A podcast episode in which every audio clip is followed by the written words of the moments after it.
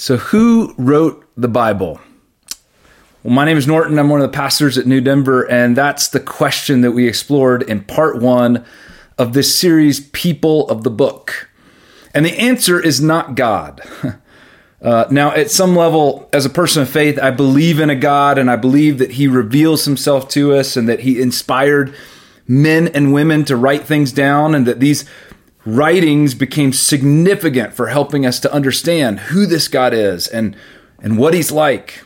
Uh, the Apostle Paul even said one, at one point, he writes that all scripture, all of these writings that we're discussing are God breathed, as if God's Spirit breathed on these men and women, these authors, and, and gave them the insight and the courage and the aptitude and the inspiration to write these books. But we still need to talk about these human authors and, and the very human origins of these writings. Who were these authors? What, what do we know about them? Why did they write the books that they did? And so, in part one of this series, the last message, I gave you three very general answers. There's 66 different books that make up the Bible. And uh, number one, we know a lot about some of the authors, and we talked about some of those examples. Uh, number two, there are some books of the Bible that are associated with well known people, but it was likely someone else actually wrote the book, uh, right? Sometimes Paul used a secretary to help write his letters. Uh, a scribe named Baruch is the one who collected and edited and put Jeremiah's messages into writing. Um, and then number three, for some books of the Bible, particularly in the Old Testament, we just have no idea who wrote the book. We just don't know. The author isn't clarified anywhere. So we just don't know. And, and I ended the message by saying, I don't think this should discourage us or, or raise suspicions about the Bible. It often does because we're modern people, right? And, and sometimes we get obsessed with precision and accuracy when it comes to journalistic reporting. That's how journalism is done today. So, clarity of, of authorship and clarity of sources is really important in our culture, especially when there's all kinds of debates about facts and truth. But we need to realize it was very different in the ancient world. Precision and, and clarity of authorship was not important. They were, just weren't important values. And we don't know the authors of most significant works of literary, literature and history from the ancient world. And that doesn't undermine those writings at all. In fact, most of what we know about ancient Egypt or ancient Assyria or, or, ancient cultures in the ancient Near East, it simply comes from anonymous writings. So, so the writings of the Bible actually fit into exactly what we would expect from ancient sources regarding this question of authorship. Now, uh, there are some very unique and surprising ways that the manuscript writings of the Bible are preserved. And, and we're going to see that stands in stark contrast to the way other manuscripts from the ancient world are preserved. And so we'll get into that issue in, in a couple of weeks. But when it comes to authorship, not knowing some of the biblical authors, or at least all the details about who they were, that actually lends some weight and some credence to their credibility and to their authenticity. It doesn't take away from it. Now, in this supplemental podcast, uh, we're going to dig a little deeper today. And I've got two things that I think it would be helpful to talk about, to, to dig deeper into. Uh, first is some resources, and then second, the issue of agenda. Uh, so, first, some of you might have heard the first message and be wondering okay, in light of the three categories you gave us of authorship, right? Remember, we know some of the authors with a lot of confidence. That's number one. Number two, other books are associated with an author but may have been written by someone else. And then number three, other books we just don't know. In light of all that, you might be wondering well, how do we apply that to each individual book? Like, how do I know? Which book fits into which category. When I read a specific book in the Old Testament or in the New Testament, how do you how do I know if if this is one of those books that has a clear author, if this is one of those books where it's more nuanced than that, it's associated with someone, but it may have been written by someone else, or, or this is one of those books where we just have no idea at all. Um, in other words, is there a resource that gets very specific about addressing this issue of authorship with respect to each individual book, all 66 books of the Bible? if you wanted to do more reading or studying about these specific examples, or, or maybe you just wanted to have a resource available so that whenever you did read part of the Bible and you wanted to learn more about the author of that part, what resource uh, might I suggest to you? Well, for starters, I would say you have to be really discerning here. Uh, because the great thing about this information age that we live in is that there are so many resources and so much information literally available at our fingertips.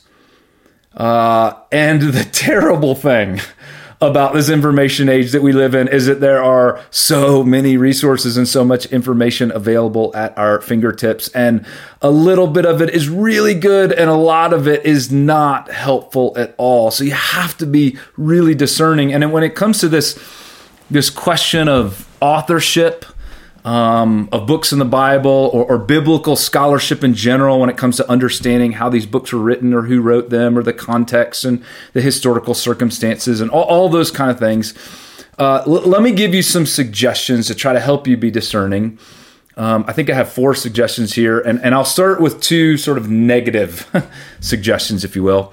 Uh, number one, don't Google your question, right? Don't don't when you're trying to learn who wrote the book of Isaiah, don't just Google it. Don't don't search the internet for who wrote the book. um, if if you need to know how many seats are on a Boeing 737, that's a good question to Google. If you need to know what day of the week Christmas fell on in 1987, right? Google is awesome for those kind of things. Wikipedia is awesome for stuff like that. But when it comes to these really nuanced and complex questions like who wrote a specific book of the Bible, uh, Google isn't going to be helpful. Just searching the internet and looking up the first three articles um, might lead you down some some some really unhelpful paths. So don't just Google this one. Uh, that's the first suggestion I have for you. Um, second suggestion: uh, be wary of old resources. So let me explain this one. Uh, in the last 50 years or so, there has been so much new work done on biblical manuscripts, um, especially with the Dead Sea Scrolls. Those were discovered in the late 1940s, early 1950s. And so there's been so much done on that. Those connect to the Old Testament. Um, there's been so many, much scholarship done on, on authorship and context and all those kind of things. And uh, if you if you need to consult a, a, resource or a reference book, let's say, or a textbook type, uh, there's and there's lots of them out there about the Bible, um, and you end up consulting one that's old, that's older than 50 years old, um, you're going to miss out on so many advancements and new theories and new insights and new discoveries and new dialogue that has taken place about these issues. Um, and uh, and I say this, this is important. Um, it's not that you're going to go looking for an old reference book or an old textbook, but the reason I mention this is because so many older works of biblical scholarship are no longer bound by copyright laws. And so they're freely available in the public domain, especially available on the internet in online formats. Uh, so here's a great example. If you've ever done much Bible study um, or you've ever searched for Bible commentaries online, you might have come across a very famous commentary called Matthew Henry's Commentary. Uh, it's six volumes and it's extremely extensive and it goes through every single verse of the Bible with all kinds of explanations from this biblical scholar or theologian named Matthew Henry. Um, and so you, you might turn there looking for some answers. But here's what you need to know this very famous commentary was written in 1706. 17 over 300 years ago. And that's not to say that it's totally useless now or it doesn't can't provide some benefit. It's just to say that when it comes to biblical scholarship, so much has happened in the last 300 years that it's just not helpful to consult an older resource like this. So just be wary of, of when resources that you consult were written and be wary of, of old resources, especially ones that are just free or available online. They're probably old and probably outdated. Uh, here's a third suggestion, and these are more positive. Um, the best works for you to consult on issues like this if I, am going to be super honest here, are big and long and somewhat academic. And that's just because this is such a big and complex and nuanced topic. And so I'm hesitant to give you recommendations because the recommendations I'm going to give you are, are going to be big and long and, and somewhat academic because I think they should be good. I want you to consult really good recommendations. But if you happen to be somebody who's listening and you're just wanting to dig into this and tackle this issue head on, here's two recommendations um, a book called The Old Testament by Richard Hess. Uh, Dr. Hess is actually a, a longtime professor at Denver Seminary here in Denver and world renowned, world respected um, on issues like this. And so he wrote this uh, introduction to the Old Testament and it goes through every book of the Old Testament and addresses all of the issues of authorship and background and archaeology and, and all kinds of great stuff. Um, and then in the New Testament, there's a, a, new book that came out not too long ago called The New Testament in Its World. And it's co authored by N.T. Wright and Michael Bird. And uh, it's probably the most well known introduction to the New Testament that's come out in recent years. Uh, N.T. Wright is, is probably one of the foremost New Testament scholars in the world. Uh, Michael Bird is an outstanding scholar and theologian from Australia. Um, and so again, these are both of these are really long books. I think they're like both of, each one is eight or nine hundred pages each. So you're you're not going to just read this at night laying in bed, um, but it's a reference book uh, you're going to invest in it. You're going to keep it the rest of your life. And when you're in a season of your life and you're trying to study the book of Galatians or some book from the Old Testament, you can pull this book out, read the chapter or the introduction to that book um, from one of these reference books, and it'll be really helpful for you. Uh, number four, four, uh, the fourth big suggestion I have for you is this: for the majority of people the easiest and simplest resource for you to find sort of quick and easy answers about authorship for each of the specific books of the Bible. The easiest and simplest resource is going to be to use a study Bible. And uh, I would recommend the NIV Study Bible. We use the NIV at, at New Denver, and uh, I've used the NIV Study Bible for a long time. I have it, and I, I just I think it's one of the best, if not the best one that's out there um, and and here's how study Bibles work. If, if you're familiar with them or, or, or, you're unfamiliar with them, it's basically a Bible. So it has the Bible, but it also has footnotes at the bottom or, or, notes at the bottom, and the notes correspond to the verses at the top, and the notes are written by scholars, and they offer commentary or explanations about things that you read in the Bible at the top. And then, more importantly, every single book of the Bible has an introduction. Um, and in these introductions, you get questions like who wrote this book, when it was written, who it was written to, why it was written, all of those sorts of things. So, in one book, one volume, you have the Bible, and then you have all of this extra stuff that can be really helpful for you. Now, there's a, a couple of limitations of study Bibles, and I want to mention these because these are important. Um, it's almost a couple of warnings as you use a study Bible. The biggest warning is this don't forget that the study notes the, the notes at the bottom and then those introductions at the beginning of each book and, and any kind of charts or tables or maps or all those kind of things. Don't forget that all of that is written by scholars who have opinions. And their opinions or their conclusions um, hopefully are well grounded. And I think the, the NIV Study Bible is, is put together by some really respected and well known and good scholars but there's still scholars with opinions, and some of those opinions or some of those explanations or some of their conclusions may or may not be right. And what is dangerous, I think, when you use a study Bible is that those opinions or those scholars' conclusions, those study notes, they show up on the same page as the Bible text itself. And so, in this really subtle way, everything starts blending together for most of us. I mean, we know there's a difference between the Bible and the notes, but it starts kind of blending it together and we almost don't realize it but we can begin to take these study notes and the introductions at the beginning of the book and the charts that are trying to be helpful in addition to the bible we can begin to take those things as gospel truth right almost as if they're factual almost as if they're they're part of the bible as if the original author of First corinthians included these study notes and this introduction for our benefit before we read his book right and that's just not true.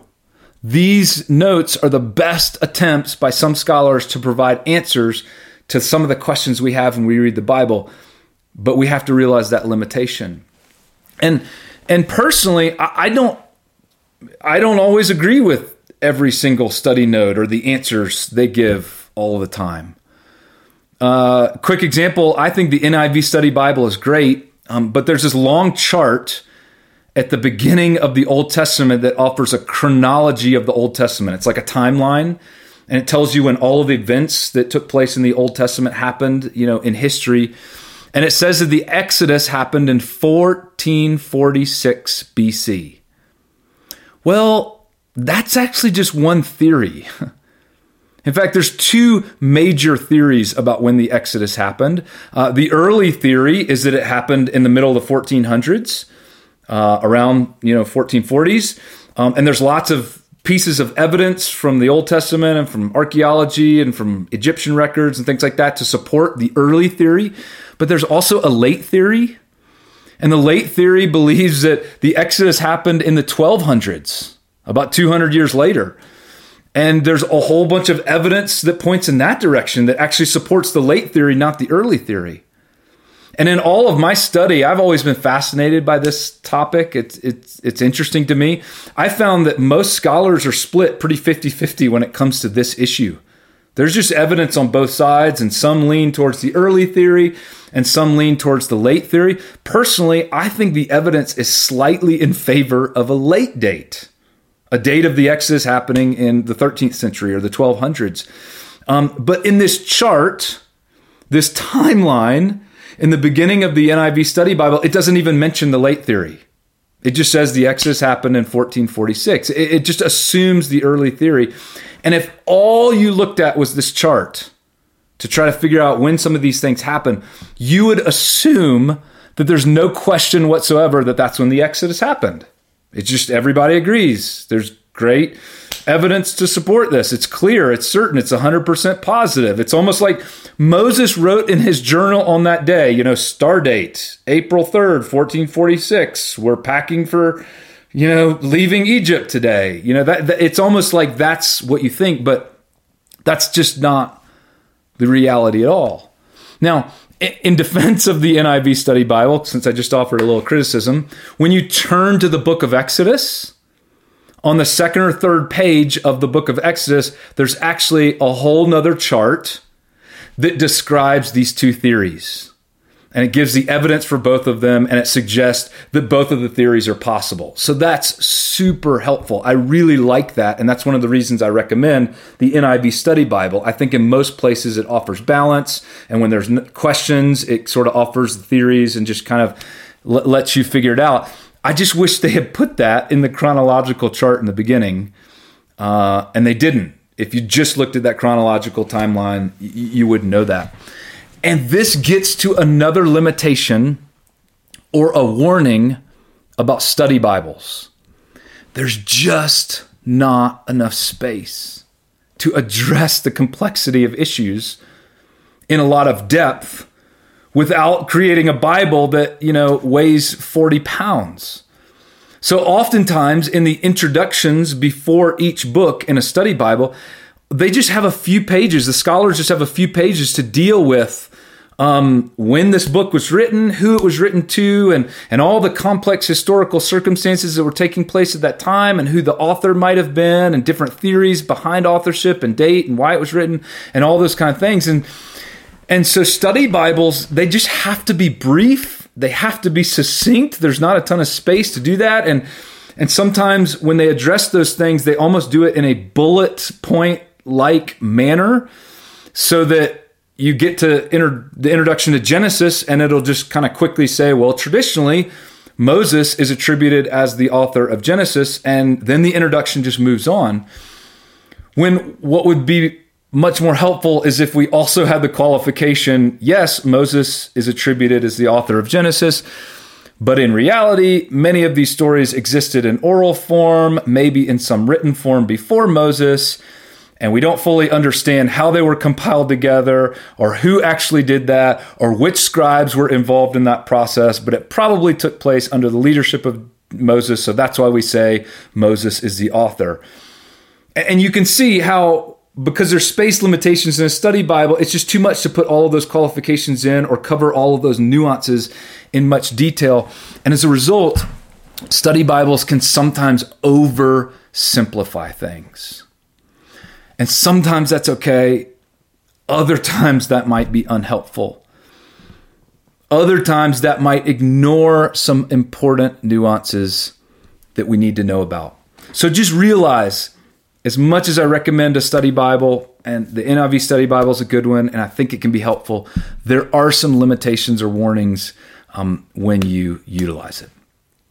All right, enough about resources. Uh, there's one main issue I want to explore, and um, that's the issue of agenda. And this is really important because we have to acknowledge that every author has an agenda, especially in the ancient world where writing something down was expensive, right? It, it, took a lot of skill. It was a labor intensive process. Not anyone could just do it. You didn't just write a letter to somebody or write a book because you were bored, right? You, you did it for a very purposeful reason. There was always an agenda. And this word agenda um, often has negative overtones um, or undertones, I guess, uh, as if the agenda always has to be something nefarious or suspicious or with evil intention. Um, but that's not true at all. Agenda just means what's the why behind this writing? Well, what's the purpose? What compelled the author to spend the time and money and energy to write these things down? What was the author trying to achieve?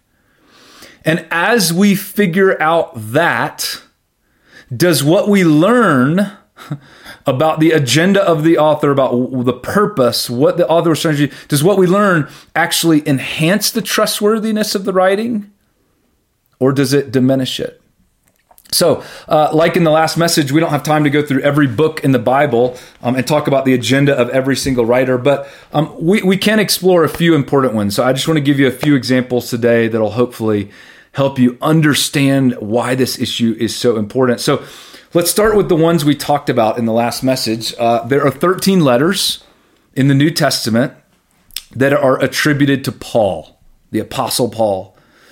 And as we said, some of them may have been written by Paul himself. There's good evidence for that. Others may have been written by a secretary who helped Paul out, or a coworker or someone else writing on behalf of Paul. But when it comes to these letters, these 13 different letters, there's always a specific purpose or agenda for each one. And they're actually usually very different. They're not all the same. And, I want to give you a word that Bible scholars use when they talk about these letters in the New Testament.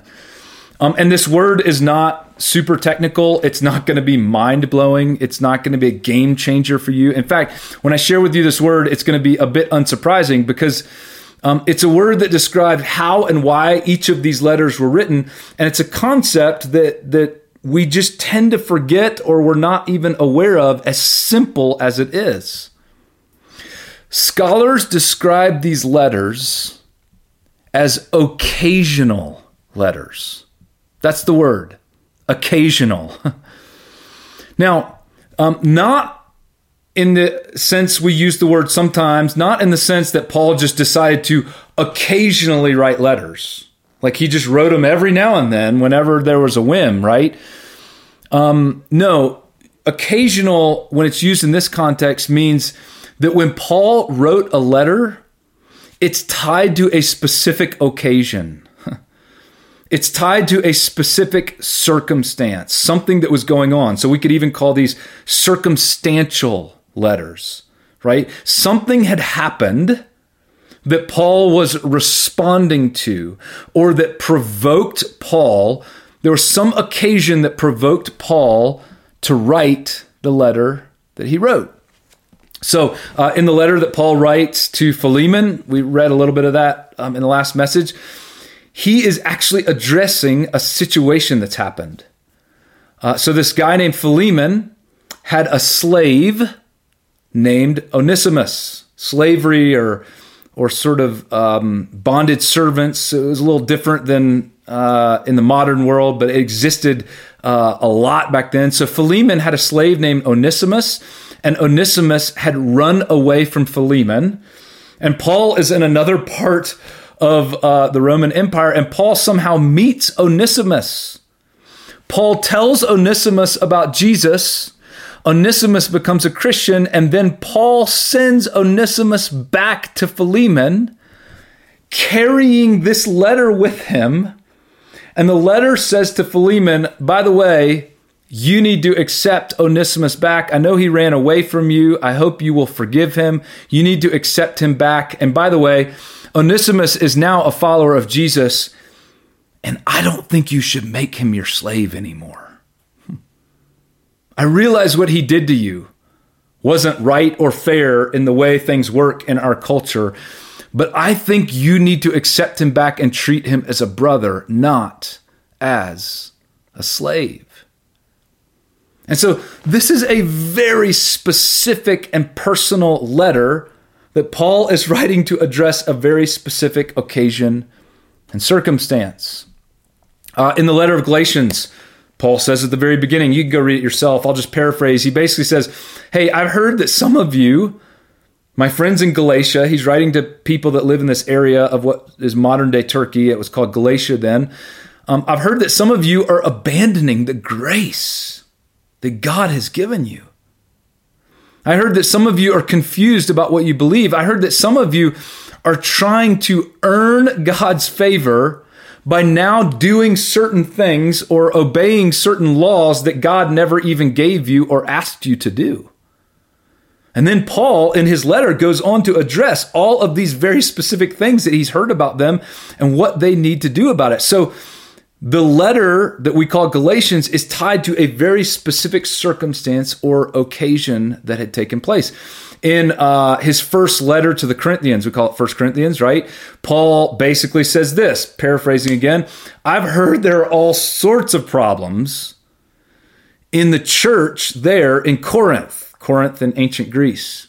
He says, I received a report, right? And we don't know if the report came in person. Maybe somebody had visited the church and then came and met Paul in person and told him what was going on, or, or Paul had received a letter. We think that's uh, possible from some people at the church in Corinth saying we got problems. But Paul says, Look, I've heard about all of these problems. Uh, I hear there's a guy sleeping around in your church. And uh, here's what you need to do about that. I heard that there's a conflict between two people and they're fighting with each other, and other people in the church are taking sides and it's causing all kinds of division. And here's what you need to do about that. Oh, and I heard that your worship services are kind of chaotic. They're not organized, they're not very reverent. You've had problems taking communion together as a church. And so Paul writes this really long letter where he lists problem after problem with his proposed solutions or instructions to them about how to deal with these things. So Paul is addressing very specific issues in light of this very specific occasion. Now, I'm not going to go through the rest, but knowing that agenda, or getting a better understanding of that agenda for each of his letters when you read it is really helpful in a few different ways. Uh, for starters, it, it, humanizes Paul, right? You, you see this guy who's trying to lead these communities from a distance that are difficult to lead. Uh, it also helps us understand some of the background of these letters. So sometimes we come across things in these letters that doesn't make sense, but once you understand the occasion or the background or what's happening, it makes a lot better sense. It also helps us to not always universalize these letters, meaning these are not letters written to all Christians everywhere with universal instructions that apply to everyone that we should take literally all of the time. I mean, more often than not, Paul is offering very specific solutions or answers or instructions to very specific issues in specific churches. Now, that does not mean we can't learn from those instructions. It doesn't mean that some of those instructions might apply to some of us or might be helpful for some of us in our faith today, in our relationship with God today, in our churches and communities of faith today. We just have to remember that these were originally written on specific occasions to specific people, and those people were not us, right? And when you remember and read uh, all the letters in that light, well, I mean, suddenly these seem like really genuine authentic letters from this guy named Paul to, to real and authentic and genuine and messy communities of faith. And, and I got to be honest, my life can be that messy sometimes too. And all of us have been in churches that can be messy like that. Most churches can get messy like that. And so that makes these letters so much more trustworthy to speak to us and for us to understand them today. Now, let's talk about the gospel accounts because there's four gospel accounts, um, and these are basically stories or biographies of Jesus' life. And uh, the word biography um, can be uh, misleading.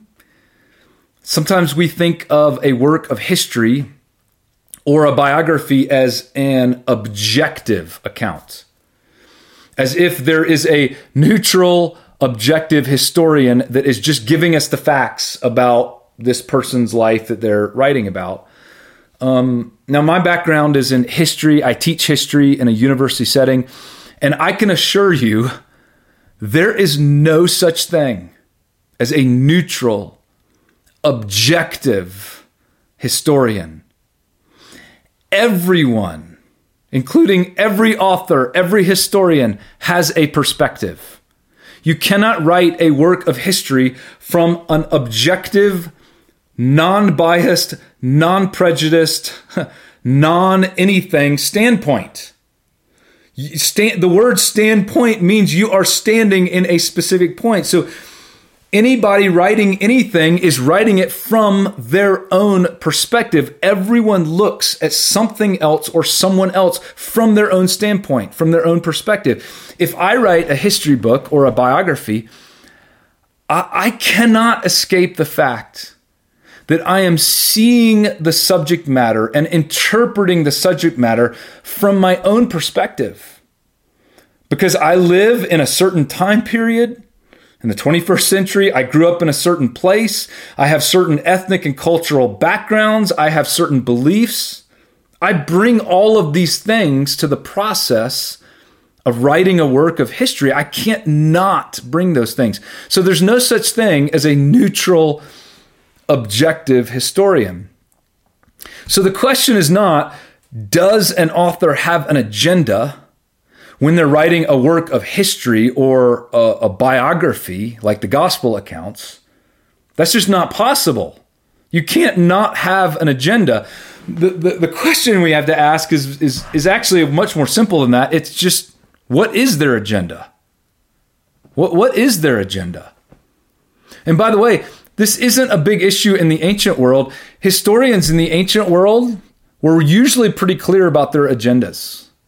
Uh, sometimes a historian was paid uh, or funded or directed or even ordered by the Roman Empire to write a history of the emperor's accomplishments. Well, once you learn that, I mean, you kind of now know their agenda, right? You know they're probably not going to include any of the emperor's failures. you know they're they're going to highlight certain things about what the emperor did that went well, and they're going to skip over other things that the emperor did that did not go so well. Now, it does not mean that everything that historian wrote is untrue or wrong or that we should throw it out or that we shouldn't listen to it or that we can't learn anything from it. I mean, if that's the case, then we wouldn't know anything at all about the ancient world because every work of history is written by someone in the ancient world with an agenda, right? So historians today can take those works and we can read them with a critical eye. We can sort through everything they say. We can better understand what they're saying, what they're telling us, what, what we can learn, what's not being said, what's not being discussed, what's not being covered. But, but everyone has an agenda.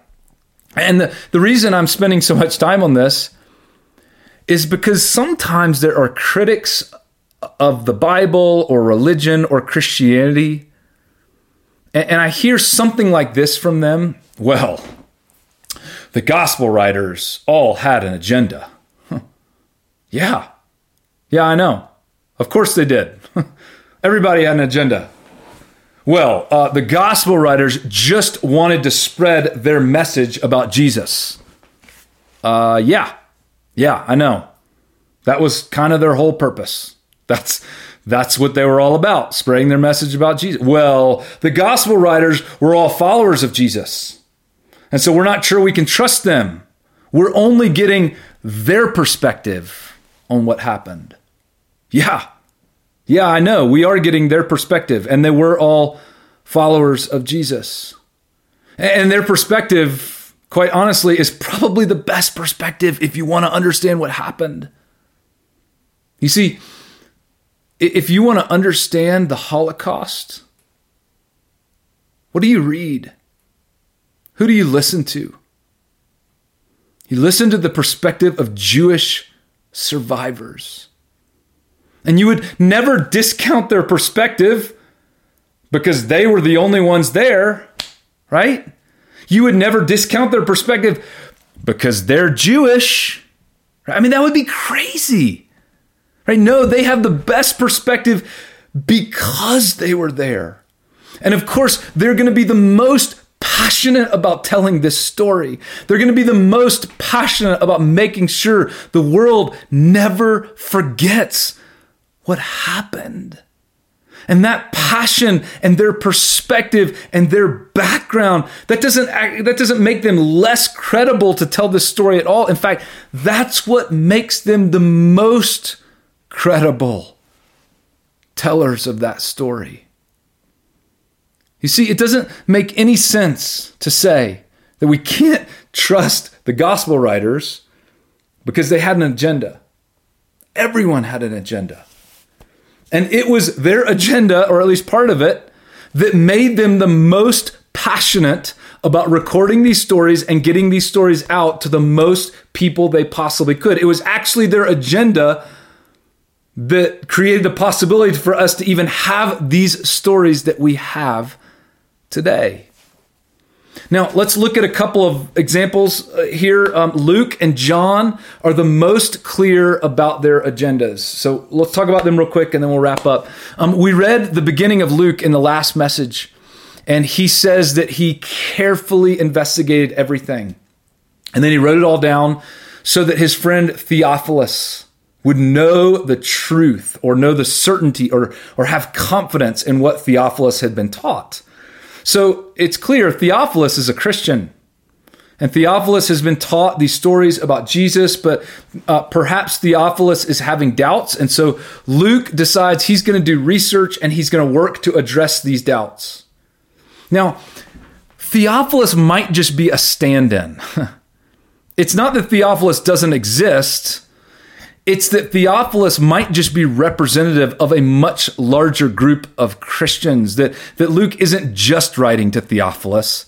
Theophilus is representative of a whole group of people that Luke is seeing and learning about and, and talking to and hearing from. They're new Christians and new Christians that, that are having some questions and wondering is is what they've been told or the stories they've heard about Jesus are they actually true and so Luke decides I'm going to I'm going to do some research and some work and I'm going to write all of this down so that you can have more confidence and assurance that the things you have believed about Jesus really are true and really did happen. Now, John, the gospel writer John is less uh, technical in the way he describes it. He doesn't talk about carefully investigating and all. He doesn't do that. Um, and he's more theological. And, in fact, he's even more direct when he describes his purpose or his agenda when he wrote his book. We think John probably wrote his gospel account last. And uh, it's it's different um, than the other three gospel accounts in a lot of ways, and he includes his purpose or his agenda at the very end of his book. After telling all of these stories of Jesus' life and, and concluding with Jesus rising from the dead, here's what John says. This is chapter 20, uh, starting in verse 30 of John. Um, Jesus performed many other signs in the presence of his disciples, which are not recorded in this book. Basically, John is saying, Look, I could have written so much more like I could have included so many more stories that I've heard and that I saw because I was there, right? But I got to wrap this thing up. It's getting long. I'm running out of papyrus, right? Maybe John is at the end of his scroll and he realizes like he's got to wrap things up. So Jesus performed many other signs which are not recorded in this book. But these, John says, are written that you may believe that Jesus is the Messiah, the Son of God, and that by believing you may have life in his name. You see, John is not trying to hide his agenda at all. He could not be more direct and clear. I want people to experience life, true life. And I think that the true life is found in believing and following Jesus as the Messiah and the Son of God. And so that's why I wrote this book. I wrote this book so that you can read and know these stories and that and hearing and reading these stories you will come to the same conclusion that I came to that Jesus is the Messiah. You see John is is super clear about his agenda. And that agenda doesn't need to cast doubt or raise any suspicion about the stories he's sharing. Now, there might be other reasons. You, you, might come across other reasons or have other evidence or other questions for maybe not believing some of the stories he's sharing. But just because he has an agenda, that doesn't undermine it at all. It doesn't undermine his credibility, it doesn't undermine his trustworthiness. In fact, I find it quite refreshing and honest that he's very clear and open about his agenda. He doesn't hide his agenda. In fact, it's why he's so passionate about writing it all down. It's the reason that we actually have this book because he does have an agenda. Now, those are a few examples. We could go through others. Uh, clearly, the Psalms were all recorded because they were literally used as prayers and songs for worship in the community of Israel. Uh, so the agenda is pretty clear for the scribes that put all these Psalms together. Like, we need a hymn book. We need a hymnal. Like the book of Psalms is basically Israel's hymnal or, or hymn book in, in ancient Israel. Um, or the book of Deuteronomy is fascinating. The book of Deuteronomy is like a contract. Uh, it's described as this long speech that Moses gives right before the people of Israel enter into the promised land. And it actually repeats a whole bunch of stuff that we've already read in Exodus, Leviticus, and Numbers. Now, those can be long books, and so if you don't get through all of them, I get it. But if you get to Deuteronomy, you're like, haven't I read this before? Aren't these a bunch of the same, like the Ten Commandments show up in Deuteronomy again? A whole bunch of other laws we already read in Exodus, Leviticus, and Numbers are repeated. And, and Moses is giving the speech and he's going through all these laws. And you hear him basically say throughout the speech, again, paraphrasing, right? It, and all this gets written down. It becomes the book of Deuteronomy. Moses is basically saying, here are all the things that you people of Israel have to do when you live in the promised land? Are you going to do it? And the people are saying, Yeah, we're going to do it.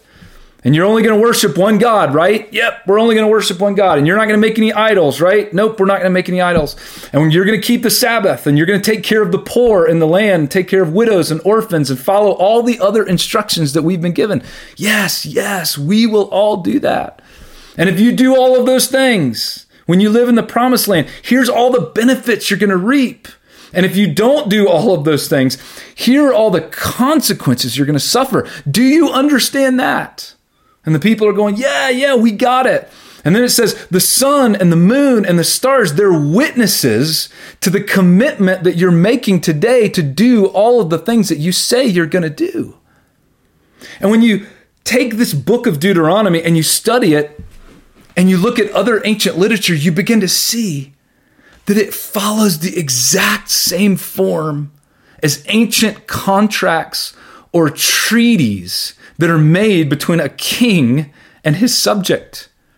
And so you have all of these elements of a contract, and each party is agreeing to do different things. And here's what's going to happen if somebody breaks the contract. And it becomes so clear that this is the function of the book of Deuteronomy. This is the agenda if you will, of the book of Deuteronomy, to be the contract that Israel is signing with God before they enter the promised land. That you are going to be our God, Israel, and we will be your people. And if that wasn't clear in Exodus and Leviticus and Numbers, let's make sure to write it down and make it really clear in this contract like document that we now call Deuteronomy. And so if you go back and read Deuteronomy, it's like, oh, that's why it's written the way it is. That's why it repeats so many things that we already heard in Exodus, Leviticus, and Numbers. That's why it gets bogged down in details, and that's why it's so tedious. It's, it's like when you sign a lease agreement for your apartment, right? You kind of just skim over all that stuff because it just gets so detailed and tedious. That's why there's this long section at the very end about what happens if the Israelites break the contract. And suddenly the book of Deuteronomy doesn't look weird anymore. It doesn't look repetitive anymore. It doesn't look tedious anymore. It doesn't seem boring anymore. It, it actually makes a lot of sense. It fits the context. This is a crucial moment in the life of Israel. They're about to enter and finally do. And, and Moses wants to make clear you understand that you're making a commitment, right? And it's almost as if suddenly this book that can seem boring to us, once we understand the agenda, it becomes even that much more authentic and genuine. Even if we don't know very much about the actual scribes that wrote all of this contract down. Now, let's stop there for today.